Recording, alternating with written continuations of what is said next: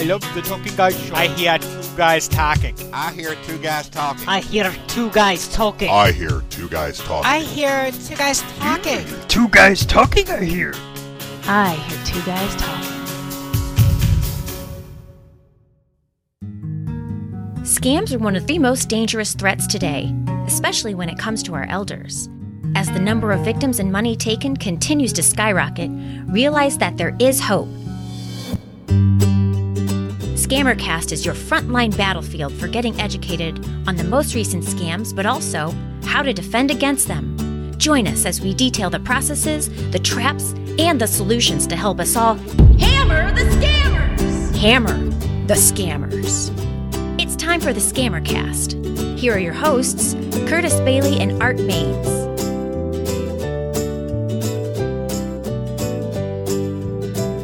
Hi, everyone. Welcome back to the Scammercast. This is your co host, elder law attorney Curtis Bailey. And I'm Art Maines, a licensed clinical social worker and the author of the book Scammed Three Steps to Help Your Elder Parents and Yourself, and happy to be the co host of the Scammercast. Art, you know, uh, a lot of us are, are members of what are called the sandwich generation, right? We're, yes, we're, for sure. We're giving care to elderly people, maybe our parents, uh, even uh, grandparents, uh, as well as our own children. Yes, for sure. I've read statistics all over the place, but there are could be as many as 90 million caregivers in the United States, with 70% caring for someone that is over the age of 50. That's a staggering number. It is a staggering number, and it takes a real emotional toll on people. When uh, this comes up in my clinical work in counseling, it's so important to think in terms of resources and self care and viewing this as a marathon rather than a sprint. Yes, and our host today, Denise Brown, uh, is going to provide us with a wealth of information that she has accumulated and shares with caregivers. Denise launched the website caregiving.com in 1996. It was the very first website to add online caregiving support groups, daily caregiving chats and blogs written by family caregivers, as well as video chats, podcasts, and online libraries of resources Sponsored by Midwest Trust and Western Union. Denise, welcome. Good morning. Thank you so much for having me with you guys. I'm glad to be here. Well, it's our pleasure, and thank you for taking the time to be a guest on the Scammercast. I just sort of gave our listeners a brief overview of your bio, but could you uh, let our listeners know a little bit more about you and how you got into this line of work? Sure. I started working with individuals who care for a family member in 1990 and was fascinated by their stories and wanted to help. And it's why I started a business to, in essence, provide insights, information, and inspiration. I happened upon this newfangled thing called the internet in 1995, and I thought, well, what the heck? Let's throw out a website and see what happens. And it stuck.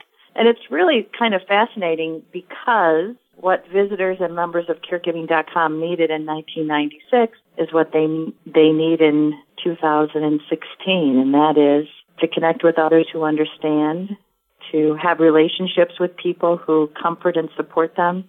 You guys will notice that in a caregiving situation oftentimes family members and friends disappear. They so sure you do. are very isolated and lonely. And so what caregiving.com offers is a way to create new relationships in your life, and it's relationships with people who are in a similar situation so they understand. They don't minimize what you're going through. They share what they're going through as well. And it's interesting how you don't leave your house, but you feel much less alone when you are able to connect with others who understand. That's very true, and we, we definitely want to dive into that uh, today and, and offer our listeners some, some good insight that you've developed over the years about how to stay connected and, and how specifically you can do that through your website. Now, you, you're a published author, I understand? Yes, so I've written several books.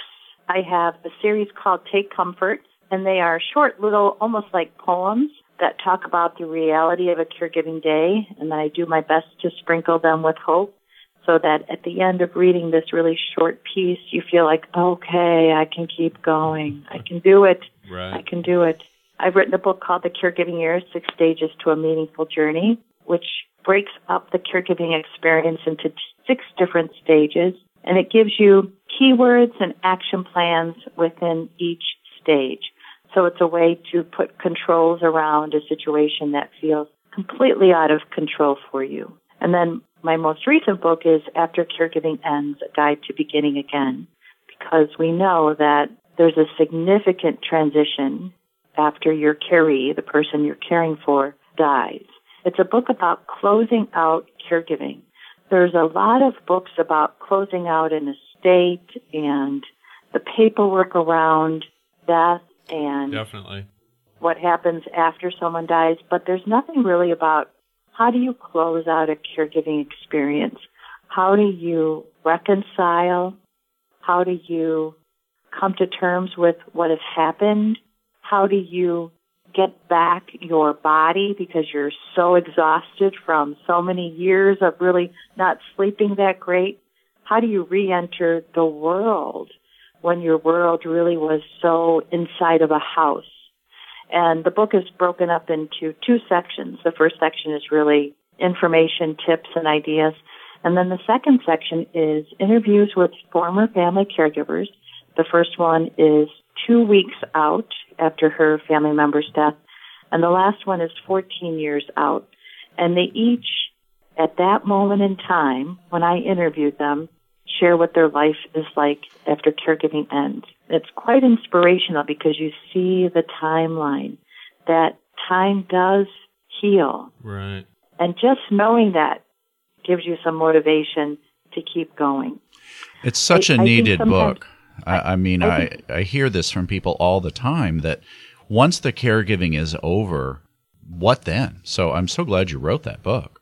Yeah, and it's really about what is it that is the next stage of your life for you with what you learned from caregiving along with you. And the other part of the book talks about how do you take your grieving with you because grieving doesn't really give you a heads up when it's going to hit. There are moments when you just think, oh my gosh, I just miss my caree so much. I didn't expect it would be in this moment. And you can feel like I can't go out because I don't know when the grief is going to strike. And so there's some suggestions about how do you move forward in your life and take grieving with you.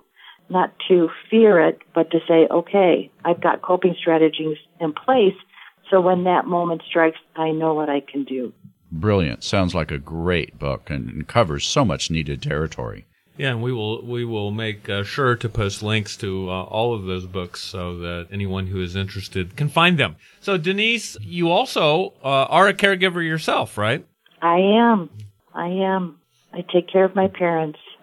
Yeah. and I, I sound resigned because, oh my gosh, I got beat up a little bit last night, so I'm still feeling the after effects. We had a difficult family meeting last night, Well, and I'm not sure what's going to happen, so we're in a state of flux. Yeah, yeah, you know, and that's that's a situation I hear and deal with so many times in my elder law practice when uh, I'm working with families, and it really is, I think, a challenge when the caregiver is maybe kind of tossed into that role unexpectedly and now is not only dealing with the people they're caring for, the family members, but they're also dealing with their maybe siblings or, or children who have different perspectives on the issue, right? And and that can lead to some difficult times. Denise, how do you handle those kinds of difficult conversations? Oh gosh. What a big topic. It's the sixty-four million dollar question, right? Oh, oh my gosh. Well, I will tell you, it is the true test of patience. So my parents have been declining slowly until about a year and a half ago, and then the declines were more insignificant. My dad is 84, my mom is 81. Okay. My dad has bladder cancer. He was diagnosed in 2004, so we were involved in his treatment for 11 years, and then the cancer spread. So a year ago, he had his bladder, his kidney, his prostate, and his ureter removed. Oh my. He also he also has skin cancer, and his skin cancer on the top of his head has been a significant problem, and so he had plastic surgery to remove the skin cancer on the top of his head this past summer. My mom had an internal bleed that started in July, and it led to a five week hospitalization. She had a third of her stomach removed. That was the only way they could start, they could stop the first bleed. Once we hmm. thought, oh, phew, we got through the surgery, a second bleed started. She had a seizure. I mean, everything that you could think of that could go wrong. Yeah. Oh, I'm so sorry. my mom. Boy, that sounds awful. So then, she, yeah, she went to rehab for five weeks, four weeks after her five week hospitalization, and they wanted to return home. My dad really felt the effects of the stress at the time that my mom was hospitalized. So when my mom went to a nursing home for rehab, I moved my dad into the assisted living part of the community so it would be easier for him to visit her and he wouldn't have to worry about meals, transportation. So when it was time for discharge, my dad did not want to return home. My mom did. Hmm. And so I kind of forced the issue and, and moved them to a retirement community in our suburb that we live in. Okay. And the meeting last night was about my mom saying, I hate it here and I don't hmm. want to live here anymore. Right. oh boy. So the concern is my dad, he is doing well there. My mom is too, actually, but it's her, she hasn't caught up with where she is in life. And so she's in a tough place. She says she hates where she is. Really what she hates is where she is in her life. Right. And no matter where she were to move, there would be something that she hates about it. Right. So I'm trying to minimize the impact on my dad because he will only say, I just want your mom to be To happy. be happy. Right. Yeah. But we can't make mom happy. Mm-hmm. Doesn't sound like it. During her hospitalization this past summer, she really panicked that she wasn't getting better and she insisted that we transfer her to another hospital. I knew it was not a good move. I tried to explain that to her and she just said, nope, you're moving me. So we moved her and pretty much two hours after she arrived at the university hospital, she said, I hate it here and I want to go back to the other Oh, hospital. So- wouldn't you oh, no. know? Oh boy. oh, I can't even get into that story. So Yeah. you could see where this is going. I hate it here, is what she said last night. I want to move somewhere else. But we know once she moves, she's going to say, I hate it here. I want to move back where I was. Yeah. Right. Well, uh, in the role of a caregiver, you just have to be unbelievably flexible and tolerant and patient, right? I mean, I, I can only Yes. imagine what what Yes. uh, what emotions you're feeling as the caregiver, and I'm sure that through your work at caregiving.com, you hear these kinds of stories routinely. Yes, it's just not a straight road. And it's not even a crooked road. It is a road across mountains, down ravines. you know, sometimes we have to jump out of our car and it feels like the only thing we could do is ride a horse. I mean, it's just an Right. amazing, terrible journey at times. I mean, there's parts of it that you think, wow, this is fantastic. I spend this amazing time with my parents and have a connection with them that's unlike any connection I ever thought I would have. Right. I manage my dad's ostomy bag. So I provide very personal, personal care. And during that time, it's when we have the most interesting conversations. I'll bet. So yeah, so there's parts of it that have been fantastic. And then there's other parts I think, oh, oh, holy smokes. Right, this right. Is, this is going to be the death of me. I think it's going to get me before it gets them. Wow. Right. And this, of course, comes up these these difficult family conversations and the rigors of the caregiving journey. Certainly touches on the world that we are looking at here at the Scammercast in terms of how do you manage a parent's risk factors for mm-hmm. these kinds of financial crimes and predatory scammers who are looking to rip people off. I was thinking about something that happened with my folks a couple of years ago when they still lived in the house. Someone came to the door at 10 o'clock at night. My parents were actually in bed and my dad got out of bed and I can't even imagine how he heard the doorbell because he wouldn't have had his hearing aids in. Right. But somehow he heard, he got out of bed, answered the door, and he let a young woman into the house. Uh oh. And the young woman said, I need money. I need money for a train ticket. I live down the block. If you can borrow me 40 bucks tonight, you can come to my house tomorrow morning and I'll give you the $40. Sure. Mm. So my dad gave her the 40 bucks. And you can imagine he went to her house the next morning Yeah. and they had no idea who this young woman was. Right. Yeah.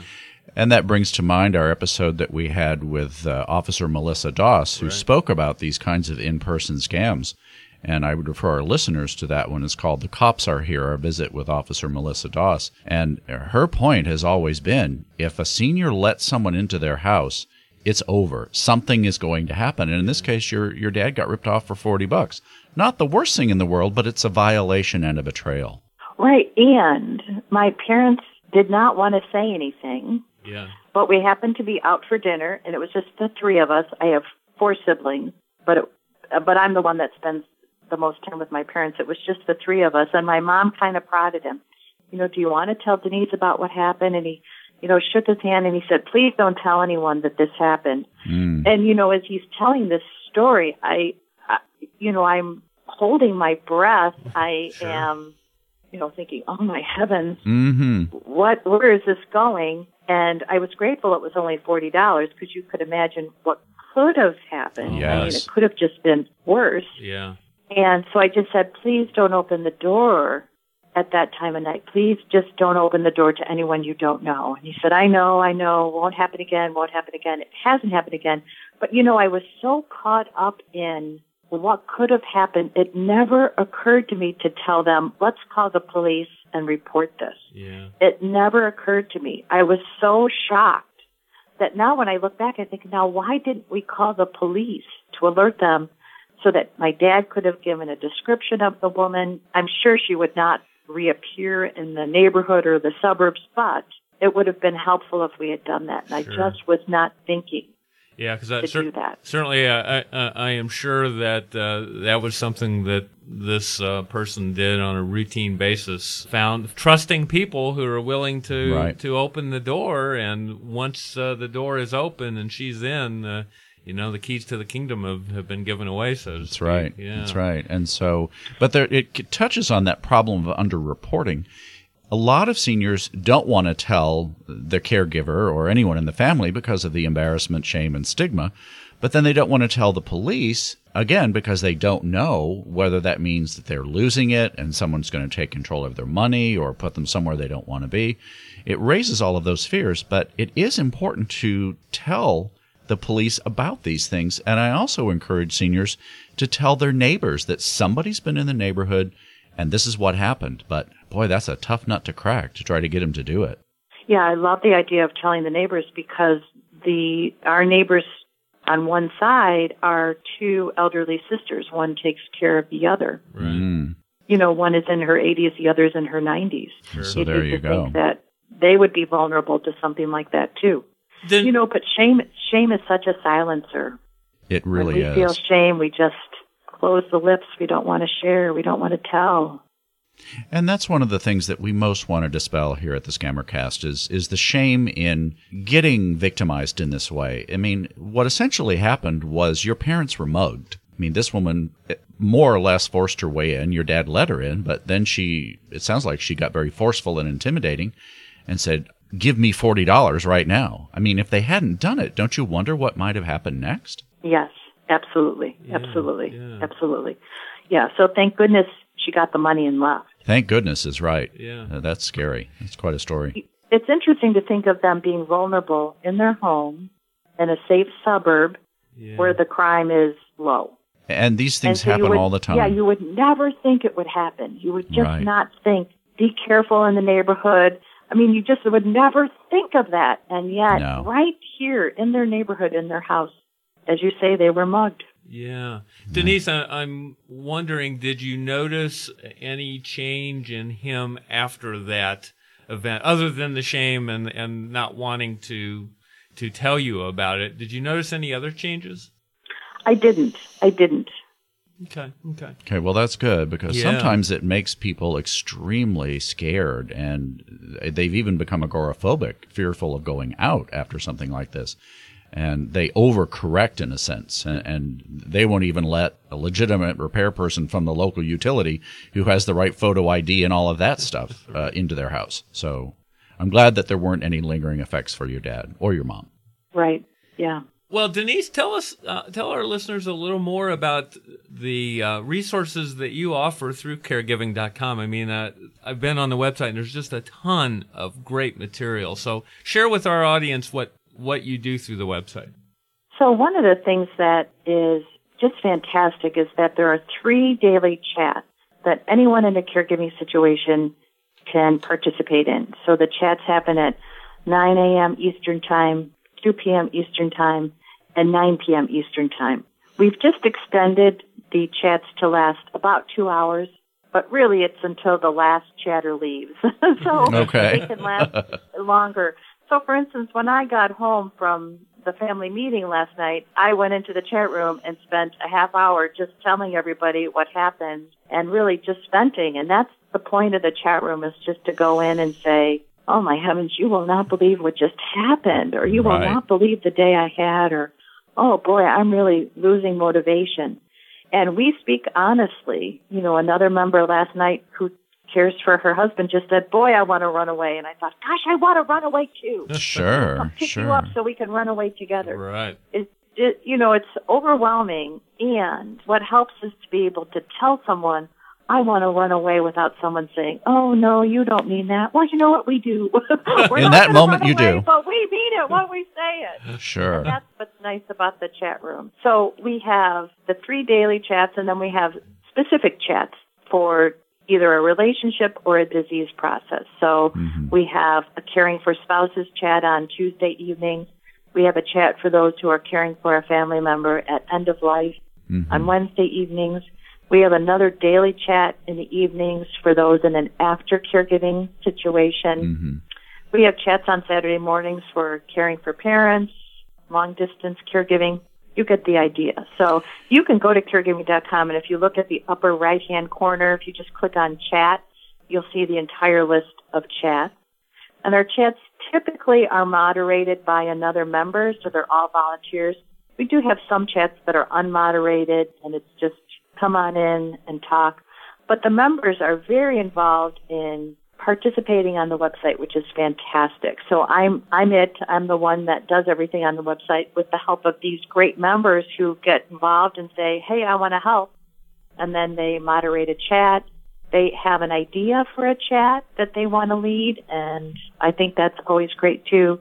And they take ownership not only of their chat but of the website too, which is terrific. And so, where would somebody go? Which chat would be right for someone who maybe was dealing with a parent who's getting ripped off or who has been ripped off, and they're they're working on the uh, recovery phase? Where where might which chat would they go to? So they're welcome to go to any of the daily chats. Okay. That would be the place to start. And, and does this topic come up from time to time on caregiving.com? It comes up in terms of other family members taking advantage of an older adult, of a, of a senior, of a parent. And typically it's a family member who is experiencing personal problems. Yeah. It's the drug user, you know, the substance abuse, Right. the down on their luck brother who can't keep a job. Yeah, we call those the fun. underfunctioning folks. The underfunctioning. Yeah. Yeah. Yeah. Looking to mom and dad to save them, rescue them. Right. Always be the bank account. That's the that's the one that comes up. That it's not necessarily the strangers that are taking advantage, it's the other family members that are taking advantage. And that's so devastating for parents and for the others in the family because it's such a gigantic betrayal. And it's hard to figure out what to do about it too because, you know, the parent feels a responsibility to the adult child. Yeah. And the Yeah. parent is already experiencing their own challenges. Yeah. And, you know, how do you say to a parent, well, you've got to just cut Billy off?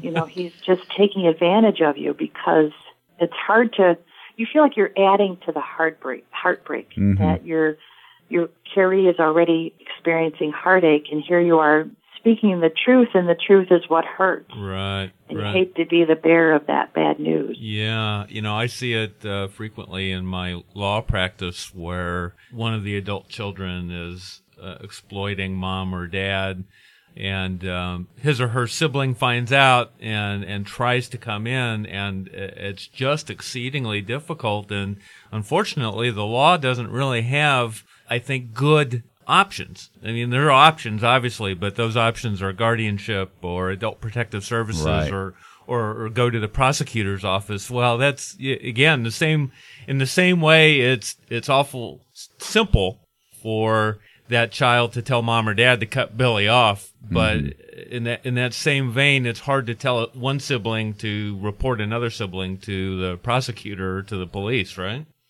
Oh, it's terrible. Yeah. Terrible. It's terrible. So, what do you Yeah, think you- about in terms of how to prevent that sort of thing? Do you have thoughts from your experience in, in caregiving and with caregiving.com about ways to sort of put a firewall around mom and dad from the underfunctioning folks? Well, I think it's always good to have a smart choice for the person who holds the durable power of attorney for finances. Right. Right.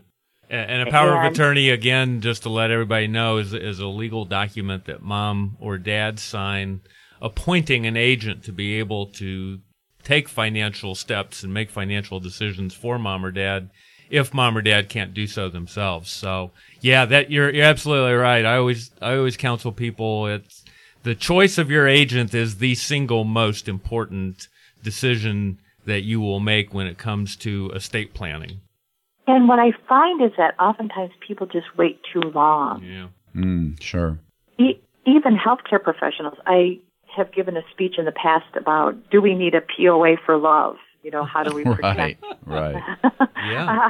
uh, which is, I won't go into it, but it's kind of an interesting topic. But as I give that presentation to healthcare professionals who are in their 40s and 50s, I will say, who has already completed their durable power of attorney for healthcare and finances? And typically, out of a room of 20, it's me raising my hand and one other person. Wow. We wait too long to do these important documents. And if we get any pushback from our parents about it, we really kind of back off and think, well, they're not ready. And yet it's such a critical document. We just don't know what's going to happen tomorrow. Yeah. That's We're not it. promised That's that it. tomorrow will be a good day like today. That's exactly right. Yeah. That's exactly right. And so, as you also think about the resources that you have at caregiving.com, do, do you have ways that you support people in bringing this issue up with their parents and, and how to have those difficult conversations? Part of it is covered in the caregiving year, so you can see the six stages when you go to caregiving.com. If you just click on six stages, it gives you a drop down menu of what the six stages are, and there's prompts about how you have the conversation. We've done blog posts, podcasts, video chats about conversations. And one of the things that we try to do is talk about what is so hard to talk about. And in the chat room, people will come to the chat room with, how do I say, what do I do about, how can I mm-hmm. manage this conversation? And I think, and you, you guys will agree with this, that one of the things that we do as we talk about these topics is we talk about how we talk about with our family members, right? Right. we become the ones that say, okay, this is tough. I'm I'm not managing this perfectly. I'm doing the best I can. And here's what I said. Here's what I said. Oftentimes we forget that communication not only can sometimes be the problem, but it really often is the solution. It's the communication. It's starting the conversation. It's understanding that the conversation is a process. It's not just one five minute conversation and we're done. Yeah. It's Boy, I wish we could- ongoing conversations. I wish we could put that on a billboard. That is absolutely right. It, it's a process, it's ongoing. You've got to bring a lot of patience and empathy and humor and compassion to the whole thing. And uh, there's just a ton of emotion around these conversations. Yeah. And it's hard not to take it personally too, right? Right, sure, we get absolutely. so invested emotionally that we think, oh my gosh, you know, I think with my parents, I think, oh my gosh, I've done so much and I've done so much to keep you well. Yeah. Why can't you see that, mom? It's hard not to just be so hurt by it. Yeah. And yet I have to remember it's where she is in her process. That's right. has nothing to do with me. It's just about where she is in her process. But boy, keeping that perspective is hard. Yeah. Just want to remind everyone we're visiting with Denise Brown from caregiving.com. When we come back from break, we are going to uh, dig into those six stages that she's talked about and talk more about how to have that difficult conversation. So we'll be right back. It's time to take a break during this episode of the Scammercast. Have you liked our effort on Facebook? Visit the link via our website at scammercast.com and be sure to share any of our informative articles with your friends and family. It's all about education and protecting our seniors. We'll be right back.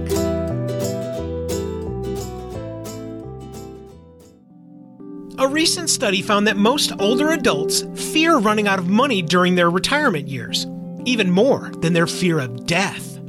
A trust can be an effective way to manage and protect your assets while you're alive. Now, many folks believe that trusts are only for rich people. They are not.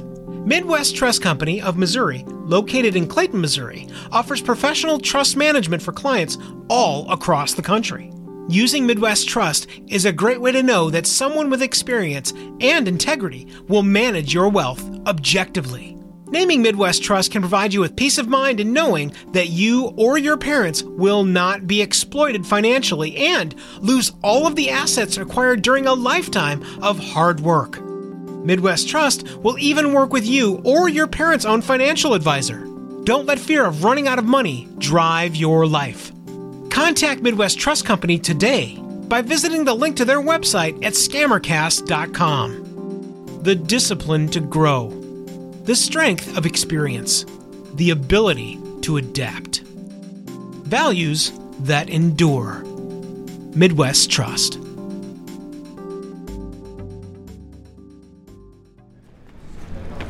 There was a day when the villain was easy to spot.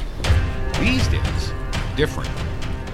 Today, technology allows scammers to reach victims across the globe through mail, email, phone calls, and even social media. Know what to look for so you can help protect yourself no matter where you are. We remind you to never send money to people you haven't met in person and to always verify before you send. You work hard for your money. Don't let a few minutes with a scammer separate you from what's taken days, weeks, or even a lifetime to work for. Western Union. Move money for better. Join in a unique, interactive experience as we put you inside the mind and heart of the law enforcement professional and delve into the culture of policing. Hi, I'm Mike Wilkerson from the Two Guys Talking Podcast Network, where I've reviewed hundreds of police procedural television programs and movies. But the question remains does Hollywood get it right? What does it really feel like when you search for a suspect inside an abandoned building? The fear, the adrenaline, the unknown. Law enforcement training for the arts, or LETA, is an experience like no other. Fingerprints, ballistics, DNA. Our team of professionals have numerous years in law enforcement, to include those with experience in the United States Secret Service, the U.S. Attorney's Office, the FBI, the United States military, along with other local, state, and federal entities. Our unique facilities offer the same interactive courses that the police themselves use to train. This will be an experience of a lifetime that you'll never forget. Check out the details now at letaconference.com. That's L E T A conference.com. And sign up for the upcoming convention. Seats are limited, but we're eager to see you behind the thin blue line. letaconference.com. L E T A conference.com.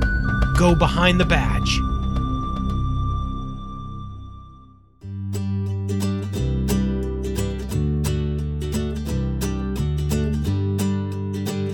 Welcome back to Scammercast, your headquarters for the education and prevention of scams against our elders. Let's dig back in with your hosts, Curtis Bailey and Art Maines.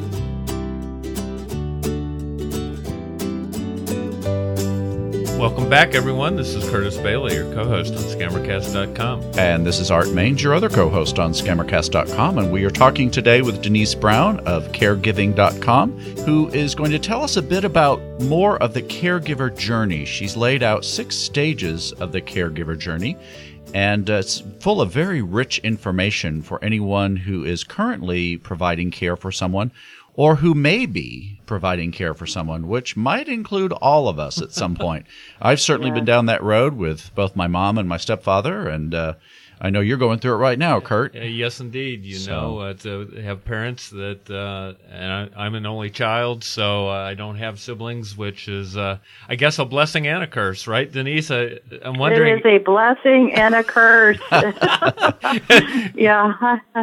The- I didn't tell you the story of my older sister, so let's. Yeah, I will leave it at that. It's a blessing and a curse. Gotcha. Gotcha. Un- understood. Uh, Denise, uh, before we get into that six stages of the caregiver's journey, what have you seen over the years as the one or two biggest challenges that caregivers of their parents have to face? The biggest challenges is having help that helps. Okay. That's good. Having help that helps. Yeah. There's a lot of help that's not helpful, right? Yeah, and the other part is accepting help. Yeah. So it's interesting how sometimes it's that you can't find the right help, and then sometimes you can't receive the help that's there. What do you think blocks that for people? Why, why are they reluctant to accept help? So there's a couple things I think, and that is the expectations that we have of ourselves that we should be able to do this. And I For think sure. sometimes we think, well, you know, my mom raised five kids. I should be able to take care of her. I shouldn't need any help. I think we are sometimes judgmental of the idea that we might need help. We think that's weak. Yep. We are weak if we need help. I think it is sometimes embarrassing to need help. I think of a webinar I participated in a few years ago, and it was with parents who care for children. And one of the participants talked about how many years it took her to get to the place where she was like, okay, I'm going to accept help. We need help for my daughter. And then what she went through the day before the help arrived, which was cleaning her house from top to bottom. You know, we just feel like we have to have a clean house before we have help. And we never have a clean house, right? So always- I, I was going to say, I've never seen my house go. Completely house clean. clean. You know, uh, something that you you said, Denise, really really um, rang a bell for me, and, and that's the the notion that you should be able to do this on your own, or you should know how to do it. And oftentimes, I think the word "should" ought to be banned from the English vocabulary because it, it's such a moral judgment, uh, and when you place that on your own shoulders, it, it's it, it's easy to see why you can't accept the help. Yeah. We have these expectations of ourselves, and we are in a position as nurturers to be the ones that provide. Yeah. And it is a complete change in who we are when we are the ones who receive. And change is hard for us. It's difficult for us to see ourselves in a different perspective. It's difficult for others in our lives to see us in a different perspective. Everything changes, right, when we accept help. Yeah. And that is tough. That is tough for us. It seems like such an easy step, and yet oftentimes it is our reaction to it, our perspective of it, our feelings about it that make it tough. Absolutely right. So, what do you recommend for people? How do they shift their view of caregiving and accepting help and, and all the things we're talking about? It is a true life skill to ask for and receive help. And it's something that I think is so important to do early and often. The other thing that comes up, I think, when we ask for help and receive help is this is actually something that happened to me early on in caring for my parents. I delegated to my siblings so that I was not the only one. And there was a time when my older sister was involved, and she is a fantastic note taker during doctor's appointments. Hmm. Okay. So when I went with my parents and took notes, the notes were probably three lines. That was it. That's all my got. Right. And when my sister went with us, hers were three pages. And she had the diagnoses spelled correctly. She had the doctor's names spelled correctly.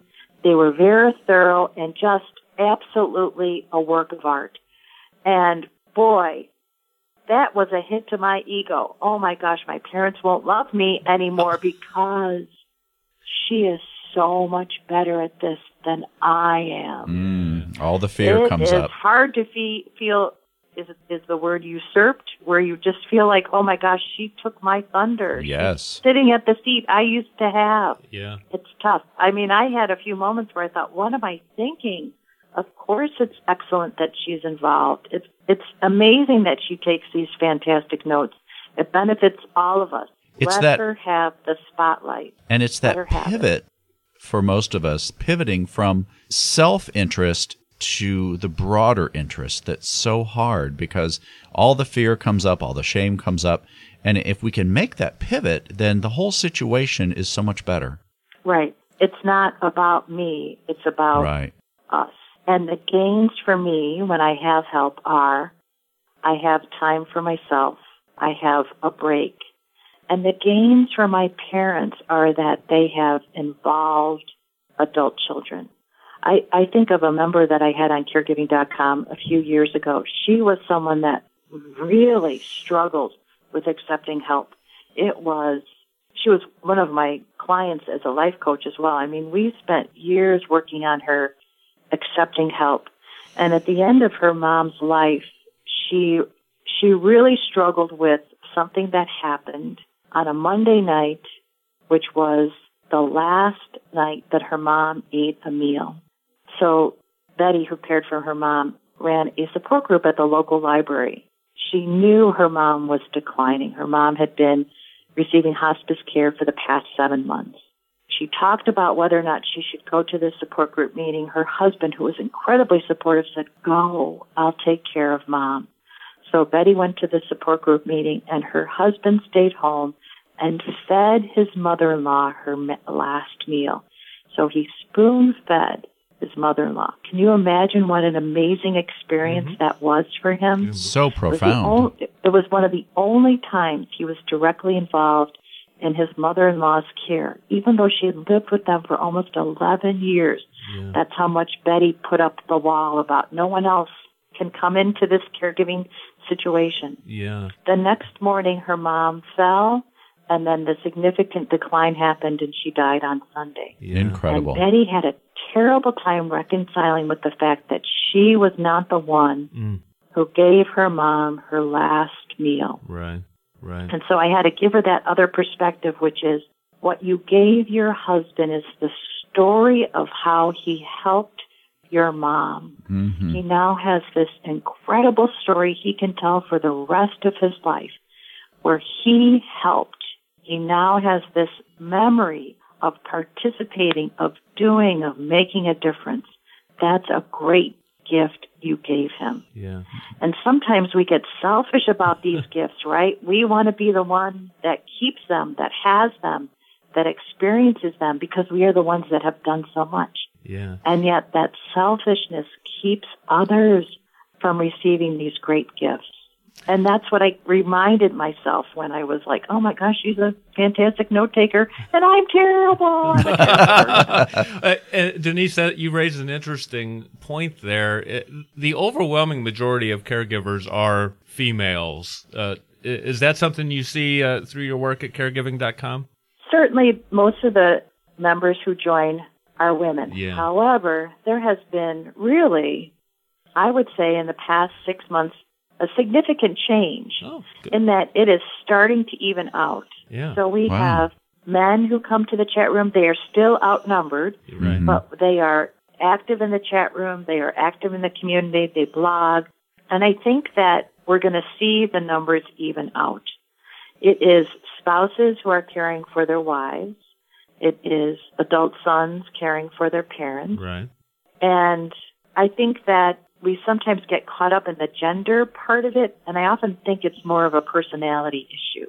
So certainly women were nurturers, that we've been the majority, but I, I really think that that is going to stabilize and become much more even in numbers with men. Right. Right. Well, that's good to hear. That is interesting. Interesting observation.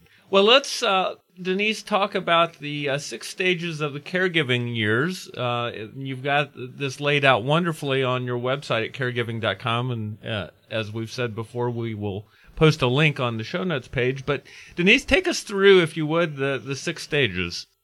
Sure. So I actually came up with this idea in 1997. I had the website up for about a year and people were sending me emails and asking me pretty much the same questions.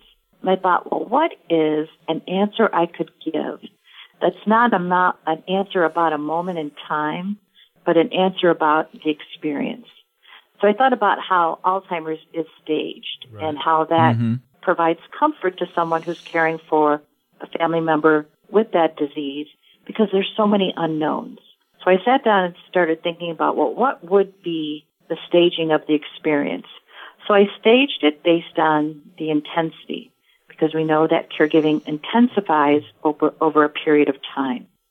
And I tried to create a framework that's flexible so that maybe you go through all six stages, maybe you start in stage three, which is the entrenched caregiver, but you have tools and ideas and perspectives that help you regardless of where you are.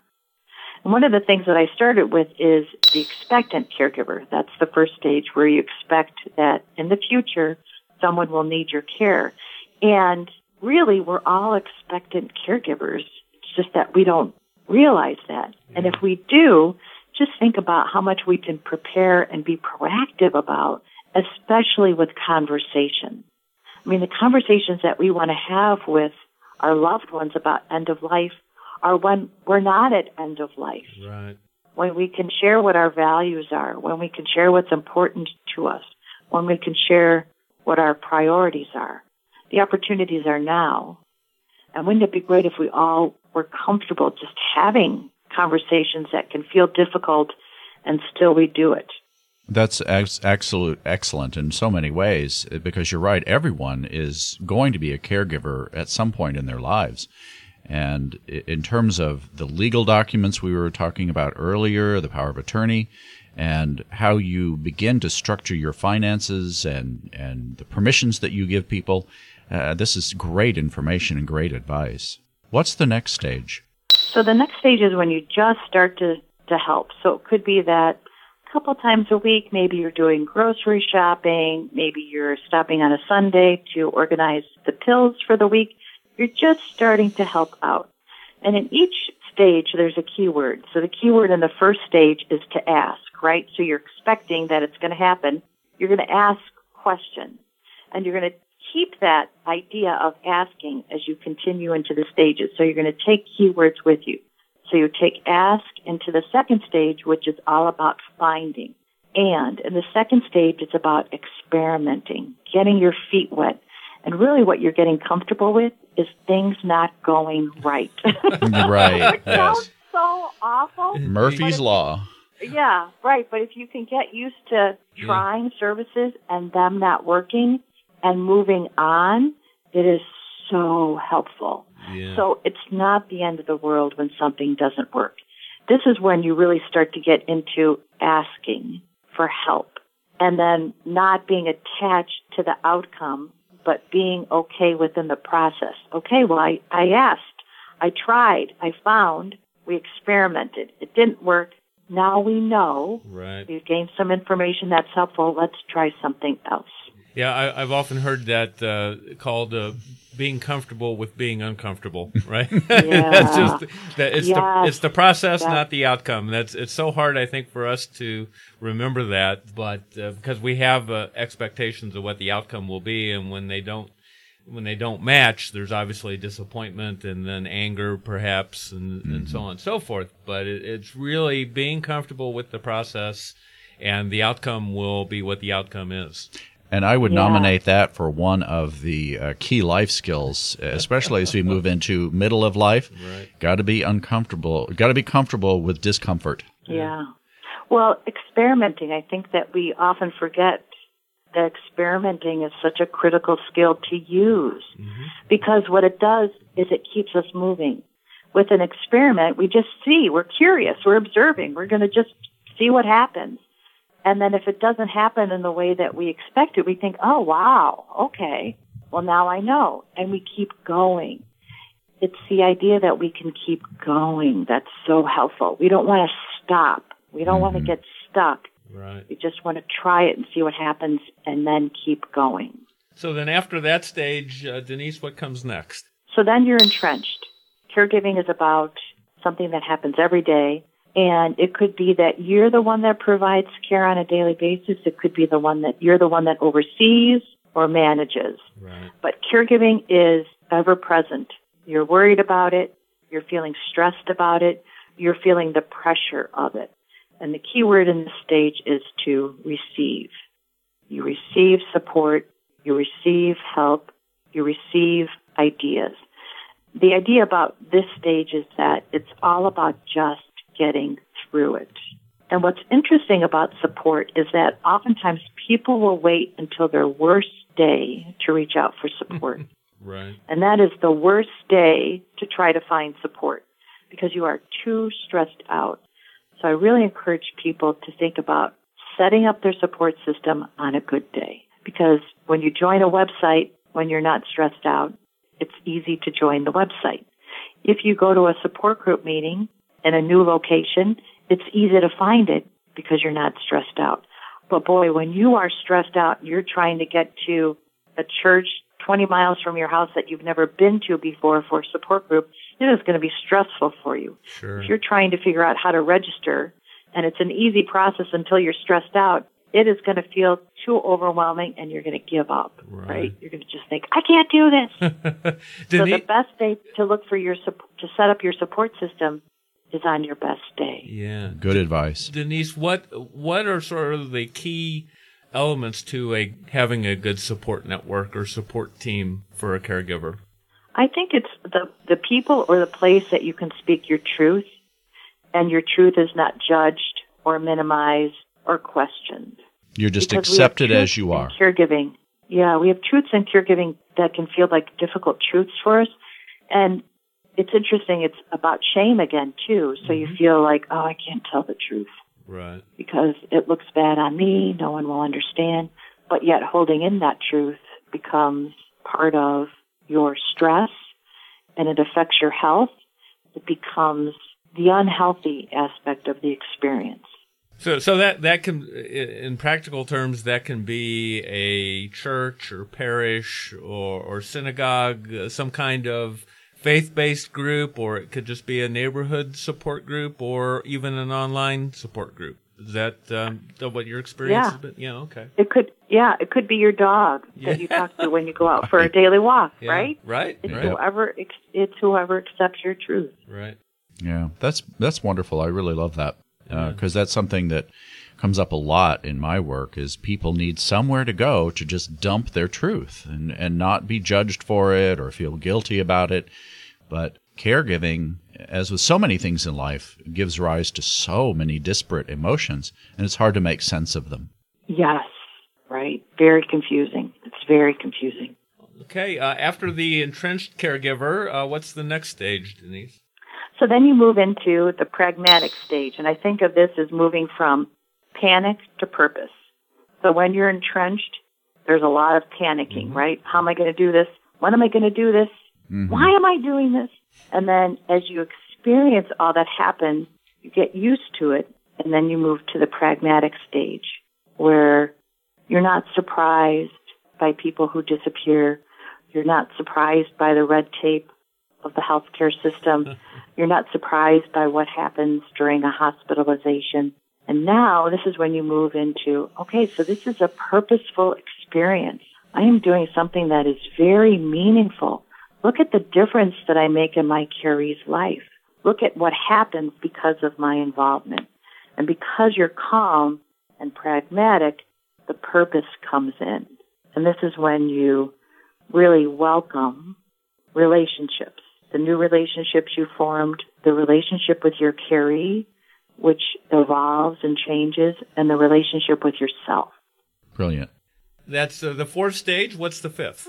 From the fourth stage, you move into the transitioning stage. And this is where you're going to let go. So it is the end, however long the end lasts. And what's so challenging about this stage is that you're going to move from doing to being. So caregiving is all about doing, right? So, doing, doing, doing. That's for sure. Yes. Dan, you've probably saved your caree's life numerous times because you know what to do. And at the end, you have to let go, which means that you're not going to be as demanding of treatments and cures. It is a different perspective. You're still providing care, but it's a different way. So you're moving from doing to being. And the key word in this stage is to allow. So you allow the natural progression of the life cycle. So deeply rooted in acceptance of life as it is. Yes. Okay. Yes. You let go of the idea that you can save your caree one last time. You let go of the ability to always solve a problem. Right. And you allow what will happen. And then the uh, the final stage, Denise? Is the Godspeed caregiver. And this is after caregiving has ended. It's usually a couple years after a caree's death where you think, wow, look at what I did. I get it now. And so you take that wisdom and life lessons into the next stage of your life. And you think, I know there's another purpose for me. I know that there's another way for me to have a profound impact on others in my life because I just did it. It's a fantastic uh, framework uh, that really gives uh, gives a perspective to the caregiving journey that uh, I'm sure not many caregivers have really thought about. And, and it captures the essence of yeah. the, there's a kind of personal development journey that goes on for the caregiver and probably as well as the caree as they move through each of these six stages. So I'm very grateful to you for having laid this out, and I'll be delighted to send people in my clinical practice over to caregiving.com so they can learn more about this. Because you've got videos for each of these stages and then oh, um, yeah. you've got books that you have links for uh, right there on the page. So i mean this is just a, an enormous resource for people. And again i'm so grateful that you've laid all this out. I was young when i did it too. You know it was 20 years ago. Yeah. i think wow how did i know that and i remember writing it and I remember thinking, wow, this is going to be some of my life's best work. And I remember showing it to my dad. He was the editor of the Sears catalog. That was his job. Really? And he was my editor. So was my mom was my proofreader. My dad was my editor. I said, Dad, here it is. What do you think? I said, it is going to be the one of the best things I do in my life. He was like, wow okay. Yeah. Take a look. oh, that's that's marvelous. Yeah. yeah. And, and, how cool that it's uh, a it was and is a family uh, endeavor. I think that's fantastic. Yeah, yeah absolutely. Yeah. As we head towards uh, wrapping up this uh, episode, are there any final thoughts that you or asks of our audience that you would like to convey? I would just say to know that you have a great story in your caregiving experience and to look for the stories within your day because there are mysteries in caregiving, there are dramas in caregiving, there are comedies, and sometimes all of them happen in one day. yeah, that's there for are sure. Great stories in caregiving, and just listen and look for those stories, and then somehow capture them. Write them in a journal. Start a blog on caregiving.com. Take a photo. Take a video capture those caregiving stories because that's your gold. And someday you're going to look back on that and think, oh, I'm so glad I captured that. So Terrific. true. Yeah, that's a wonderful thought. You know, oftentimes on the Scammercast, we're talking about uh, identity theft and fraud and, you know, things to do. and Right. But, you know, one of the core components that uh, we have been focusing on here are the emotions the emotions of the scam victims, the, and now yeah. really diving into the emotions of the caregiver, somebody trying to help their their senior loved one maybe navigate a fraud or scam situation or prevent one. Right, and and how it fits into the overall uh, stages that you've laid out here, that it, it's a part of kind of a protective role, or it, it's a role of helping them to come back after being ripped off and those sorts of things. So it fits very nicely into your six stage process and how you have resources available to you. And we certainly hope that we here at the Scammercast are one of those resources so that if this experience comes into your life, you know where to turn. Uh, so, Denise, I'm so grateful that you've been a part of the Scammercast and uh, Please tell our listeners again how they can find you and connect with you. So just come to caregiving.com. You can read my blog. You can listen to podcasts. You can listen to video chats. And I am usually in the evening chat, so you're welcome to jump, jump into the chat room at 9 p.m. Eastern Time, 8 p.m. Central Time, and connect with me there. It's fantastic. We've been visiting today with Denise Brown from caregiving.com and want to remind all of our listeners to check out the show notes. We'll have links to caregiving.com and to Denise there as well as her books. And if you like this episode of the Scammercast, please leave us a comment at scammercast.com or on our Facebook page at uh, Scammercast. And uh, also tell a friend. Please let people know that are your colleagues, your family, your friends about us here at Scammercast because we'd love to have them become a part of our community here. Until next time, this is Curtis Bailey, your co host at Scammercast.com. And this is Art Maines, your co host at Scammercast.com. And we want to remind you to help every day to hammer the scammers. Thanks for listening to this episode of the Scammercast your headquarters for education and protection of our elderly from scams worldwide. Be sure to visit us at scammercast.com where you can send us your stories and tips, as well as send us your feedback, visit our Facebook presence, and more. Thank you for listening to this episode, and until next time, hammer the scammers. The information we share in this podcast is meant for informational and educational purposes only and should never substitute for appropriate legal, financial, or medical advice from qualified professionals. Always consult with an attorney, physician, or financial professional for the correct advice for your particular situation.